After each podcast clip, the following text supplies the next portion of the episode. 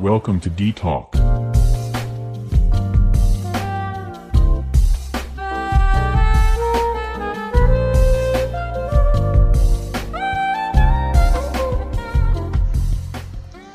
Halo, halo, apa kabar? Masih dengan saya, Ardi Wicaksono dalam Tito. Gimana? Masih sehat? Sepertinya ini sudah mulai sering hujan ya. Kayaknya mulai masuk musim penghujan nih. Hawanya juga jadi lebih dingin. Tapi pandemi juga belum berakhir. Jadi tetap itu ikuti eh, protokol kesehatannya ya. Well, guys, untuk episode kali ini saya akan berbagi tentang afrodisiak. Hmm, apa itu? Yuk, kita ikuti saja.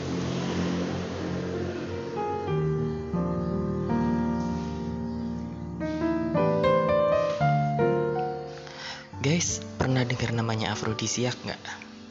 Jadi eh, afrodisiak ini adalah bahan pangan, berasal dari makanan yang eh, dianggap memiliki potensi untuk memperbaiki performa seksual. Hmm, ya berasal dari kata Aphrodite, eh, seorang dewi dari Yunani, dari mitologi Yunani. Nah, afrodisiak ini disebut eh, adalah makanan-makanan bahan pangan yang kalau dikonsumsi itu bisa memperbaiki uh, performa seksual seseorang. Tuh. Paling sering dikaitkan dengan masalah-masalah seperti disfungsi ereksi atau penurunan libido. Jadi sebenarnya gimana sih afrodisiak ini bekerja atau jangan-jangan itu cuma mitos? Oke, mari kita bahas satu-satu.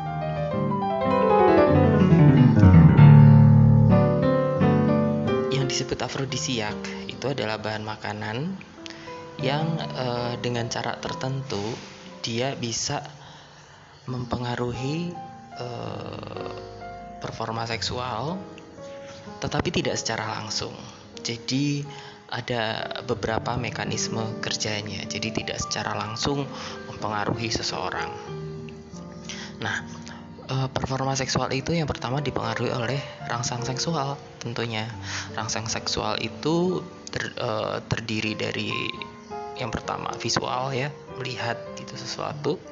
Terus kemudian eh, rangsang taktil atau rasa raba ketika meraba. Eh, juga melibatkan rangsang olfaktori atau indera penghidup, penciuman, pembauan. Begitu. Nah, yang eh, kemudian itu di apa ya diintegrasikan di dalam otak manusia sebagai stimuli atau rangsang seksual. Gitu. Jadi keti- ketika melihat eh, seseorang yang katanya yang menurut dia eh, menarik gitu ya secara seksual atau menyentuh menyentuh bagian-bagian tubuh tertentu eh, atau aroma jadi misalnya feromon body feromon atau aroma tubuh itu juga eh, bisa menimbulkan rangsang seksual dalam otak diterjemahkan. Nah, kemudian otak memberikan umpan balik eh, kepada organ reproduksi begitu. Jadi kalau pada pria ya mungkin ereksi, contohnya seperti itu.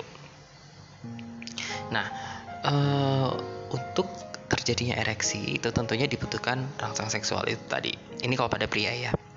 Nah, eh, pada wanita juga. Jadi eh, ketika eh, seseorang mengalami suatu rangsangan seksual, aliran darah ke dalam organ reproduksi itu menjadi lebih banyak. Gitu. Jadi kalau kalau dirasakan pasti terasa lebih hangat, entah sekitar penis atau vagina. Itu terasa lebih hangat karena darah lebih banyak. Kalau pada pria eh, tampak ereksi gitu ya karena darahnya masuk ke dalam eh, penis gitu ya. Nah, kemudian eh, yang berikutnya yang terjadi kalau rangsang seksual sudah ada, nah kalau ada partnernya ya, dilanjutkan dengan katakanlah hubungan seksual, gitu.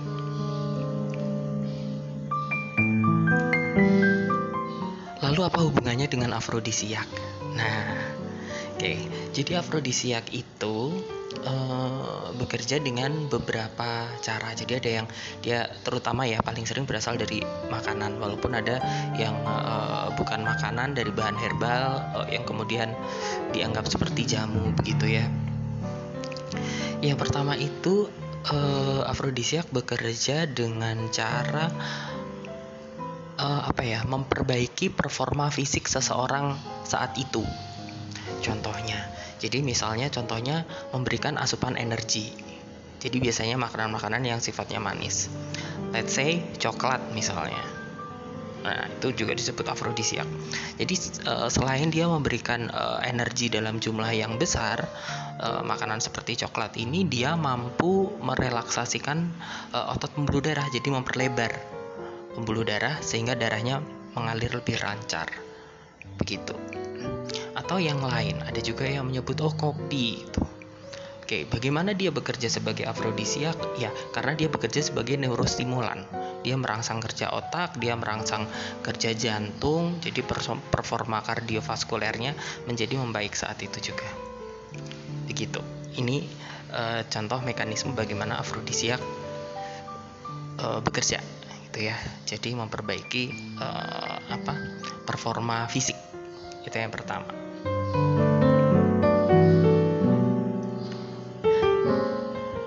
Yang berikutnya adalah dia uh, bekerja dengan memperbaiki sistem penunjang tubuh. Jadi misalnya uh, memperbaiki produksi sperma, kualitas sperma, misalnya uh, atau um, apa ya hormon gitu menunjang pembentukan hormon jadi protein-protein tertentu begitu jadi e, mekanisme kerja berikutnya ini adalah dengan mendorong sistem penunjang yang terlibat dalam performa seksual seseorang.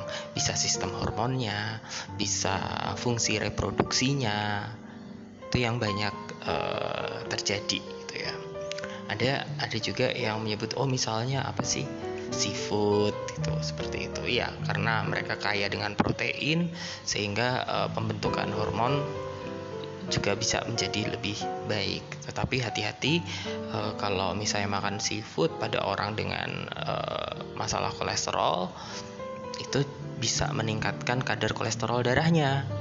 Dan ini justru berakibat kurang baik pada produksi spermanya. Ketika kadar kolesterol tubuh terlalu tinggi kualitas spermanya nanti jadi nggak bagus. Begitu.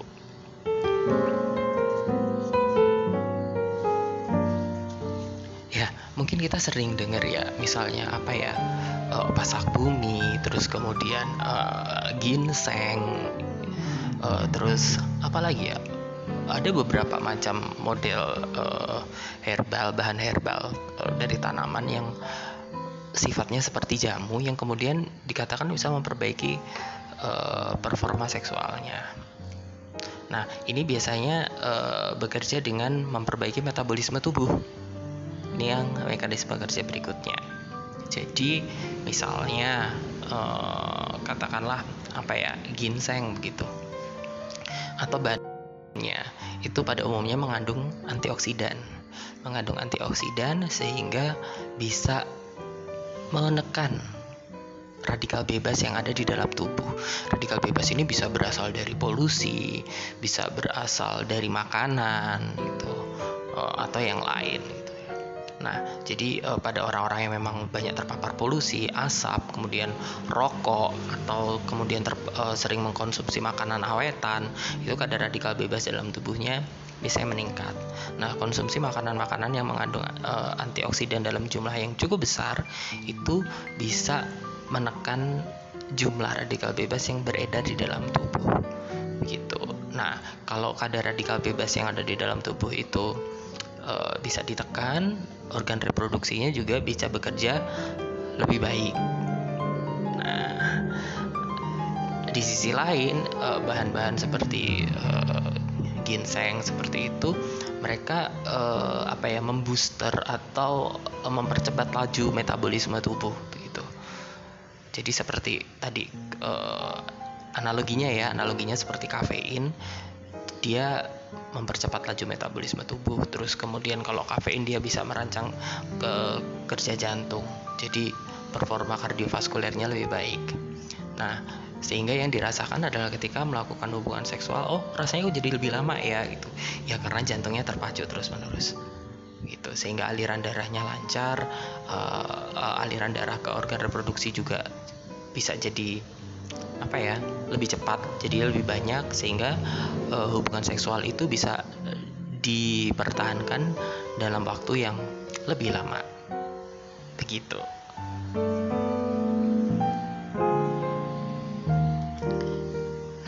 jadi uh, secara umum bagaimana afrodisiak bekerja ya seperti itu melalui uh, mekanisme yang mempengaruhi fungsi-fungsi tubuh. Jadi tidak serta merta oh makan sesuatu nih terus kemudian oh langsung terangsang kan enggak gitu juga gitu. Karena kembali lagi rangsangan seksual itu bisa berasal dari visual, taktil, olfaktori. Jadi bisa berasal dari apa yang dilihat, apa yang disentuh, kemudian apa yang dibawa atau uh, dicium gitu sehingga kalau namanya makanan itu ya tidak serta merta memberikan rangsangan atau stimuli. Nah, tetapi saat ini juga banyak dikaji tentang bagaimana makanan-makanan ini bisa memberi efek pada e, neurotransmitter di otak. Jadi, e, ketika makanan itu dikonsumsi, dia e, memiliki pengaruh terhadap keseimbangan neurotransmitter yang ada di otak gitu. Nah, ini juga bisa mempengaruhi performa seksual seseorang karena pada intinya semua rangsang seksual itu diterjemahkannya di otak. Gitu. Hanya responnya kemudian e, dikeluarkan melalui organ reproduksi. kata pepatah dulu kan dari mata jatuh ke hati. Gitu ya. Tapi kalau uh, dalam konteks ini afrodisiak itu judulnya jadi agak bergeser nih. Dari makanan turun ke organ reproduksi sekedar um, intermezzo gitu ya. Jadi teman-teman yang penting itu yang pertama adalah e, menjaga tubuh kita tetap bugar dulu untuk memperoleh performa seksual yang baik. Tentunya begitu. Ya kalau kita nggak bugar gimana kita bisa melakukan hubungan seksual dengan sehat itu kan? Pasti lebih cepat capek lebih cepat lelah itu yang pertama diperhatikan. Jadi e, performa fisik kita dulu olahraga makan yang bergizi yang seimbang gitu ya. Sehingga nanti e, ketika harus melakukan hubungan seksual performa seksualnya dapat dipertahankan. Jadi tidak serta merta oh ya sudah dengan afrodisiak saja. Enggak tidak semudah itu gitu ya tapi badan kita harus fit terlebih dahulu oke okay? tetap sehat ya well guys uh, sampai di sini dulu ya ngobrol-ngobrol pendek tentang afrodisiak. Jadi jangan serta-merta langsung dimakan ya, tapi kita harus fit dulu, kemudian ditunjang dengan makanan.